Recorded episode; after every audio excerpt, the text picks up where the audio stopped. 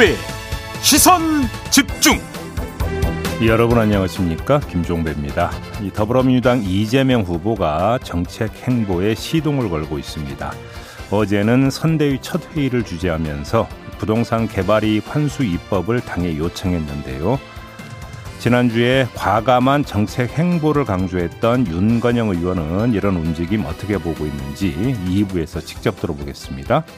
3부에서는 대선 출마를 선언한 안철수 국민의당 대표 만나보고요.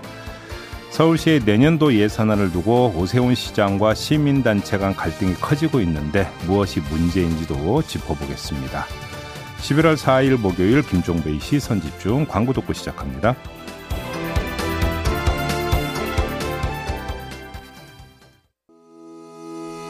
시선 집중은 촌철님들의 다양한 목소리를 기다립니다. 짧은 건 50원, 긴 건 100원인 문자 메시지 샵 8001번, 스마트 라디오 미니와 유튜브 라이브로도 시선 집중과 함께 하실 수 있습니다.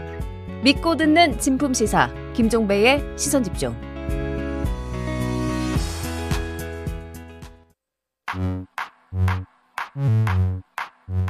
뉴욕에 뉴욕 타임즈가 있다면 시선 집중에는 JB타임즈가 있다 촌철살인 뉴스 총정리 JB타임즈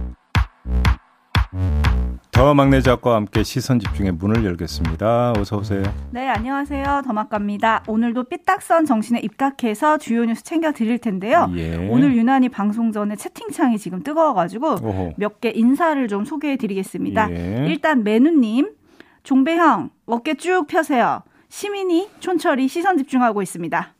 아 그래요? 네, 어깨 피시고요. 네.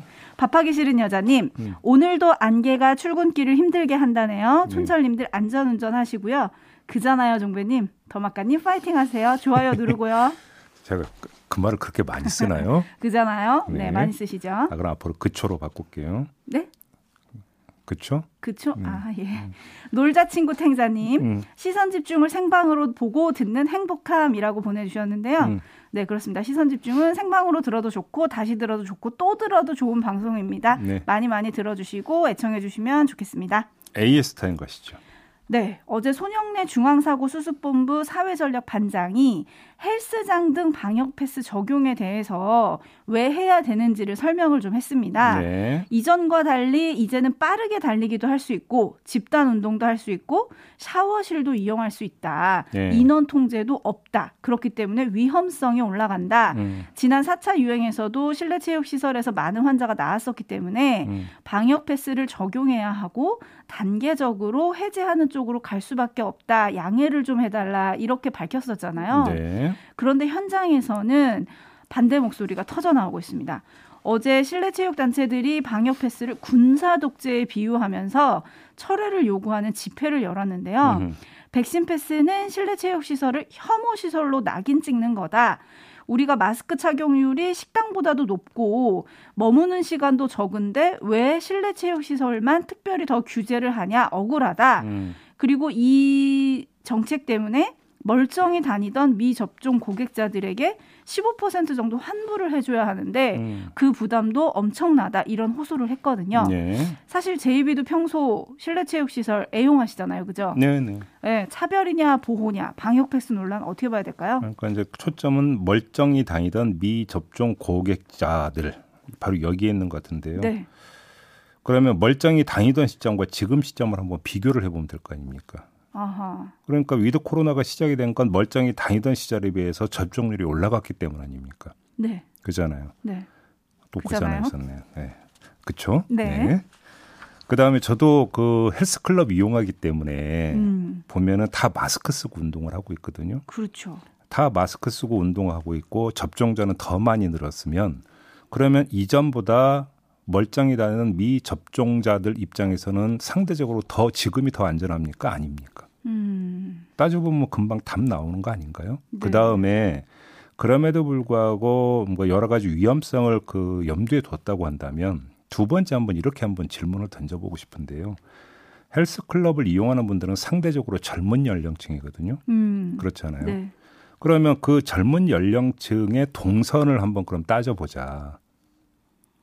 그런데 왜 그러면 실내 체육 시설만 이렇게 틀어 막아야 되느냐라고 하는 문제가 또 제기가 될 거 아니겠습니까? 음. 이 운영자들이 지금 여기에 납득을 못 하는 거잖아요. 네. 이거는 좀 정부가 좀 귀 기울이고 좀 경청을 했으면 좋겠다. 음. 이런 말씀을 좀 꼭 드리고 싶어요. 네. 음. 신토박 님이 그러니까 방역 통제받는 시설과 사업장의 보상을 제대로 하란 말이요. 방역을 어째 개인들의 인내와 희생만으로 어찌할 수 있겠다는 겁니까? 라고 꼬집어 주셨는데 네. 그죠? 그러니까 이 위드 코로나라고 하는 것의 기본 전제는 접종률이 올라갔고 모두 마스크를 쓰고 있다면 그래도 상대적으로 좀 풀어도 되지 않느냐라는 이 아주 그 기본 전제에서 출발을 하고 있는 거잖아요. 네. 실내 체육시설도 거기서 예외는 아니다. 이 말씀만 다시 드리겠습니다. 네, 일상 회복을 위해서 치러야 하는 대가가 참 큰 요즘인데요. 음. 그래도 조금만 힘을 좀 내셨으면 좋겠습니다. 네. 오늘 신규 확진자 수는 2,500명대 안팎을 기록할 거라고 합니다. 어젯밤 9시까지 2,140명을 기록했거든요. 네. 자, 뉴스와 분석이 함께하는 제이비타임즈 오늘 주목할 뉴스들 챙겨드리겠습니다. 첫 번째 뉴스는 어떤 건가요? 간밤에 전해졌죠. 법원이 김만배 씨와 남욱 씨에 대한 구속영장을 발부를 했습니다. 네. 범죄 혐의가 소명이 됐고 증거 인멸의 염려가 어, 있다 이렇게 판단을 한 거죠. 그래서 어, 구속영장을 발부를 했는데 다만 정민용 씨에 대해서는 영장을 발부하지를 않았습니다. 음. 근데 영장을 발부한 판사가 다릅니다. 김만배 씨에 대해서는 서보민 영장 전담 부장 판사가 남욱 씨에 대해서는 문성관 영장 전담 부장 판사가 각각 발부를 한 거거든요. 네. 그리고 이 문성관 부장판사는 지난달 15일에 김만배 씨에 대한 구속영장 청구를 기각을 했던 그 판사였는데 이번에는 남욱 씨에 대해서 영장을 발부했다. 이 점을 좀 주목을 해야 될 것 같습니다. 음, 어떤 의미가 있는 건가요? 자, 검찰이 청구한 영장 내용에 따르면 이들은 배임 공모 관계잖아요. 네. 그잖아요. 따라서 남욱에 대한 영, 남욱 씨에 대한 영장을 발부하면서 범죄 혐의가 소명이 됐다고 판단했다면 음. 김만배 씨에 대한 범죄 혐의 소명도 이루어졌다고 판단한 것으로 봐야 될 겁니다. 음. 상식적인 해석이 되겠죠. 즉 김만배 씨에 대한 1차 영장 청구 때에 비해서 증거 등이 보강됐다고 보는 게 맞겠죠. 그러면 그 내용이 뭐냐? 이, 이 대목에서 이게 궁금해지는데 그건 알 수가 없는 거고요. 네. 정민용 씨에 대한 영장 기각도 눈길을 끄는데 그의 혐의가 뭐냐면 남욱 씨의 추천으로 성남 도시개발공사에 입사한 뒤에 공모 지침서 작성이나 사업장 선정 등 실무 작업에 깊숙이 관여했다. 이 혐의거든요. 근데 법원은 범죄 소명 여부가 아니라 증거 인멸과 도주 우려가 없다는 이유로 영장을 기각을 한 겁니다. 자, 정민용 씨 위에 있다고 볼 수 있는 사람이 누구겠습니까? 남욱 씨 아니겠습니까? 이 남욱 씨의 혐의를 입증했기 때문에 범죄 입증에 큰 어려움이 없다고 판단한 것인지 뭔지 이걸 좀 봐야 될 것 같은데 아무튼 실무 작업을 진행을 했다는 사람에 대해서는 영장을 기각을 했다. 그 기각 사유도 좀 정확히 정밀하게 좀 들여다볼 필요는 있을 것 같습니다. 음, 근데 새벽에 이 뉴스가 전해지자마자 이제 오늘 아침에 상당수 언론들은 음. 윗선 수사 가능성에 대해서 보도를 많이 했더라고요. 예. 네, 특히 이재명 민주당 대선 후보에 대한 수사도 이제 불가피해진 거 아니냐, 음. 물꼬가 터졌다, 동력을 확보했다 이런 기사들이 굉장히 많았는데요. 이건 아마 이런 걸 겁니다. 자, 그 영장을 발부했던 주된 이유 가운데 하나가 뭐냐면 범죄 혐의가 소명이 됐다는 판단이잖아요. 그러면 소명된 범죄 혐의가 뭡니까? 최소 651억 원에 달하는 배임 혐의. 이게 소명이 됐다라는 거잖아요. 그리고 그 검찰의 영장 내용에 따르면 그 주축이 누구라는 거예요? 유동규 씨라는 거잖아요. 네. 그러면 유동규 씨가 김만배, 남욱 씨 등과 함께 최소 651억의 배임 행위를 하는 과정에서 유동규 씨가 이런 행위를 하는 데 있어서 본인의 권한 밖에서 했느냐, 권한 안에서 했느냐. 이 부분들이 초점이 되는 거 아니겠습니까? 만에 하나라도 권한 밖에서 이게 이루어졌다면 이거라면 그 유동규라는 인물 외에 다른 인물이 있을 수 있다. 이 이야기로 자연스럽게 연결이 되는 걸 거고. 그래서 언론은 이재명 후보에 대한 수사 가능성을 열어놓고 지금 보도를 하고 있는 것으로 봐야 될 것 같은데 네. 문제는 6, 최소 651억의 배임을 끼친 행위가 어떤 경로와 어떤 권한에 입각해서 이루어진 건지를 일단 먼저 확인을 해봐야 될 것 같습니다.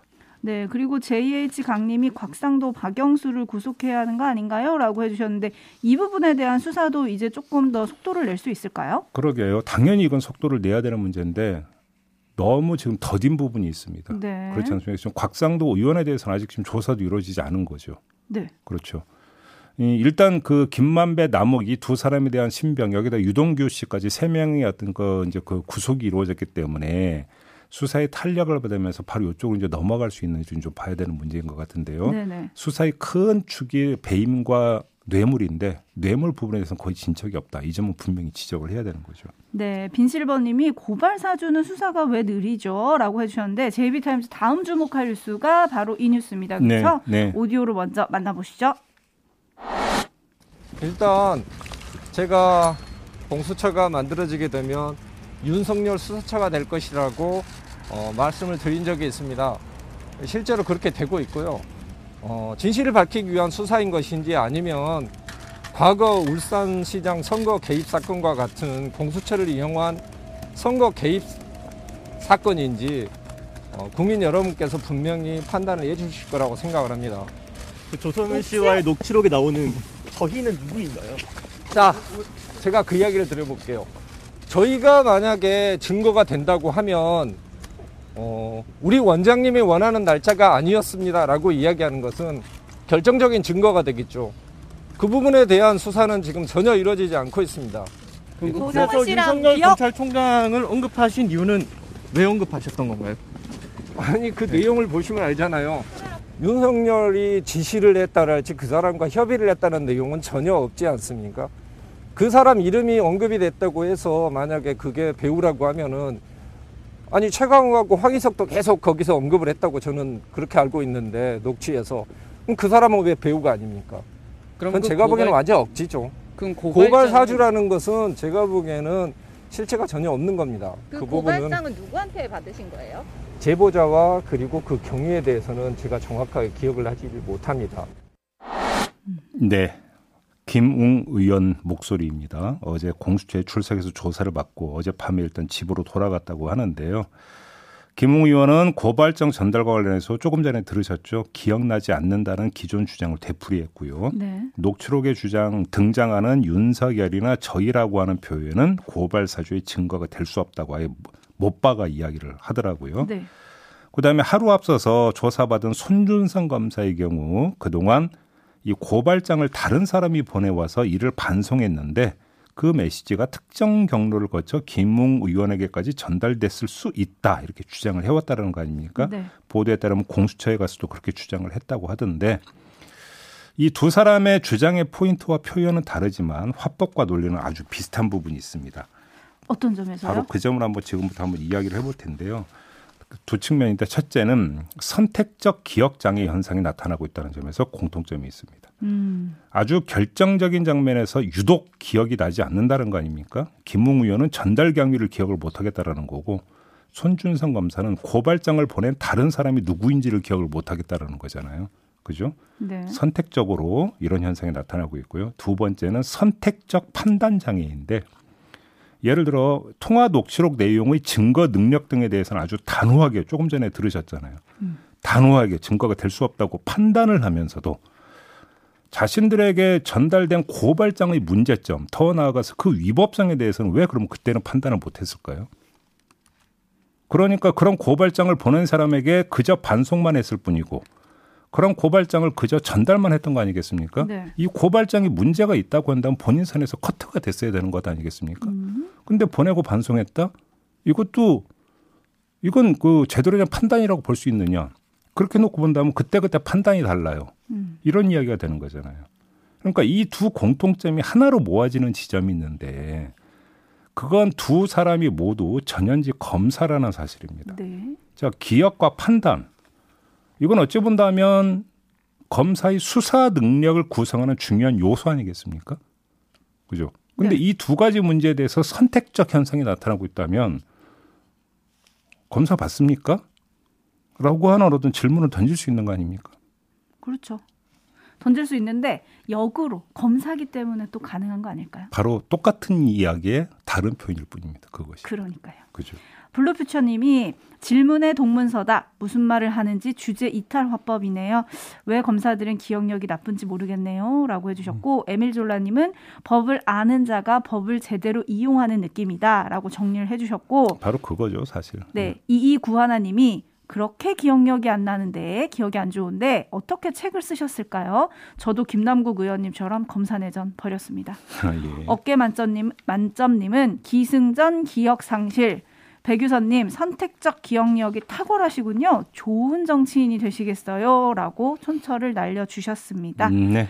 그런데 김웅 의원이 그 앞에 들은 오디오는 사실 공수처 수사를 받으러 가는 길이었어요. 네. 아침에 나온 얘기고요. 음. 어젯밤에 9시 30분쯤에 조사를 마치고 나와서는 취재진에게 어떤 얘기를 했냐면 제보자 조성은 씨가 공개한 녹취록 있잖아요. 네. 그거에 대해서 내용을 전체적으로 봤는데 상당한 악마의 편집이 있었다는 느낌이 들었다. 음. 이런 얘기를 했거든요. 네. 아마 요 얘기 때문에 보내주신 것 같은데 음. 3220님이 아 3920님이 기억 못한다 하더니 갑자기 악마의 편집 혹시 수사 받으면서 기억이 좀 나셨나요? 그렇죠. 악마의 편집이라는 이야기가 성립이 되기 위해서는 통화 내용이 어땠는지 전체를 꿰뚫고 있어야 되죠. 그렇죠. 그렇죠. 근데 네. 그, 그런 그 오히려 그 통화 내용 전체를 꿰뚫고 있는 그 기억력은 어쩌면 그 전달 경위를 기억 못한다는 거 어떻게 매치될 수 있느냐 그 점을 지적하고 그러니까요. 있는 거죠. 그러니까요. 음. 이 발언에 대해서 이제 제보자 조성은 씨는 원본과 전문을 다 공개했다 이런 입장을 다시 한번 밝히기도 했는데 네. 결론은 그래서 증거가 더 중요해지는 거죠. 그렇죠. 네. 말싸움 갖고는 안 되는 거죠. 네. 네. 알겠습니다. 지켜보도록 하고요. 뉴스와 분석이 함께하는 제이비타임즈 다음 주목할 뉴스는 어떤 건가요? 이재명 후보가 어제 만화의 날을 맞아서 경기도 부천시에 있는 한 웹툰 제작사를 찾았는데요. 근데 작품을 구경하던 중에 음, 오피스 누나 이야기라는 작품의 액자 앞에서 이런 말을 했다고 합니다. 제목이 확 끄는데요. 음. 라는 발언을 하자 어, 업체 관계자가 성인물은 아닙니다. 라고 네. 대답을 했고 네. 이재명 후보는 웃었다. 음. 이런 보도가 있었습니다. 국민의힘은 바로 비난 성명을 냈는데요. 아무튼 이 웹툰은 싱글맘의 사내 연애를 다룬 로맨스물로 한 포털 사이트에 연재 중이라고 합니다. 네. 자, 설화가 지금 나타나고 있는데요. 음. 자, 이 발언을 어떻게 볼 것인가? 제가 지금 전해드린 그 당시 상황의 재구성을 보면 이재명 후보가 농담을 한 것 같은데 그러면 농담이니까 별 문제가 없는 거냐? 이렇게 볼 수는 없는 것이죠. 온도가 그런 것 같지는 않습니다. 네, 제가 하나만 말씀을 드리겠는데요. 설령 그게 농담이라 하더라도 이재명 후보는 농담할 처지가 아니다. 이 점을 환기시켜 드리고 싶은데 왜 이런 말씀을 드리느냐? 이재명 후보가 바로 저희 어, 유튜브 연장 방송에 나와서 이런 말을 한 적이 있었어요. 본인 입으로 상대적으로 여성 지지율이 낮은 게 문제다. 아. 이런 이야기를 본인 입으로 한 적이 있었거든요. 본인 입으로, 네. 자, 그러면 어제 이 발언이 여성 유권자들에게 어떤 영향을 미칠지를 한번 되돌아보라. 그러면서 이게 뭐 설령 농담이었다 하더라도 지금 농담을 할 계제이고 처지인지를 한번 되돌아보라. 이런 말씀을 꼭 드리고 싶습니다. 그러니까요. 정혜원희님, 아이고 참이라는 의견 보내주셨고 김영선님도 말 조심하시지 삶그 사랑을 살다님은 제발 어휘 선택 신중하길이라고 해주셨고 네. 사고사만하님은 이게 뉴스가 되나요? 언론은 또 화끈한데요라고 오보를 냈던데라고 해주셨는데 이게 내막이 있더라고요. 그러니까. 네. 행사장에 인원을 제한한 탓에 언론사 두 곳만 이제 현장 취재에 참여를 했고요. 네. 이 후보의 발언을 두고 한 언론사는 화끈한 대로 다른 언론사는 화끈한데 이렇게 기록을 한 거예요. 네. 그래가지고 이제 혼선이 빚어지니까 민주당이 이제 공식 배포하는 메일에 음. 제목이 화끈한데 라고 이제 배포를 했다고 합니다. 네. 근데 이거든 저거든 조금 듣는 여성분들이 어떠실지. 네. 네. 우유님은 뼛속에 새겨 듣기라고 지금 보내주셨는데요. 음. 사실 이 말이 하나만 조명을 받으면서 어제 이재명 후보가 정책적인 얘기를 이 자리에서 한 거는 다 묻혔거든요. 음. 무슨 얘기를 했냐면 문화예술인들도 기본소득이 필요하다 이런 얘기를 했어요. 아, 그럼요. 예, 그러니까 그 몇 년 전에 이제 크게 사회적 파문을 일으켰던 최고원 씨 기억하시죠? 그잖아요. 그렇죠. 이 문화 예술인들에 대한 어떤 지원, 아주 그러니까 기초적인 생활 보장이라고 하는 것은 우리 사회가 되는 그 풀어야 되는 숙제거든요. 그때도 그렇게 그 한순간 잠깐 이야기가 있었지만 그다음에 뭐 크게 개선됐다는 이야기는 없었죠. 네. 그래서 그 얘기를 하니까 드, 듣고 있던 웹툰 제작사 관계자가 좀 불공평할까봐 우려된다. 선배들은 못 받았는데 또 후배들은 받게 되고 뭐 이러면 좀 그런 거 아니냐라고 하니까 이재명 후보가 그래서 보편으로 지급하면 배제가 없을 거다라고 얘기를 했는데 음. 사실 웹툰 작가들이 데뷔 후에 자리 잡기까지 생계가 곤란하기 때문에 계속 만화만 그릴 수는 없거든요. 투잡을 기본으로 뛰어야 된다 그러더라고요. 아, 그리고 여기서도 양극화가 나타나죠. 그러니까 잘 팔리는 웹툰 작가가 있고 네. 안 팔리는 웹툰 작가가 있고 조명받는 작가가 있고 조명 못 받는 작가가 있고 네. 우리는 항상 양지만 바라보죠. 음. 근데 음지가 훨씬 더 넓거든요. 항상 어느 분야에서는. 그러니까요. 그래서 음. 이런 정책적인 얘기를 한 거는 본인의 화끄는데 이 말에 모두 묻혀버린 거예요. 바로 그거죠. 그러니까 네. 설화가 이 설화가 그러니까 그 발언자의 어떤 소양을 뭔가 바라보게 해준다는 점에서 문제가 있고요. 또 한 가지의 문제는 가지가 줄기를 덮어버린다라고 하는 점에서 문제가 있는 것이죠. 네, 음. 그렇습니다. 이젠 대선철이잖아요. 자나깨나 불조심 아니라 자나깨나 입조심? 네, 말조심. 네, 마무리해야 되는데요. 네. 마스터 초이님이 종배님 그잖아요. 그냥 하세요. 안 하니까 더 이상해요. 라고 풀어주셨습니다. 제가 오늘은 좀 그러니까 그 자각을 했어요. 아까 얘기도 세 번인가 더 썼어요. 네, 맞습니다. 네. 아, 누구나 뭐 말 습관은 있는 거니까요. 혹시 듣기 그죠? 많이 거슬리시나요, 네. 촌철님들? 의견 보내주시면 자, 네, 수정하도록 하겠습니다. 마무리하겠습니다. 더마카 수고하셨습니다. 고맙습니다.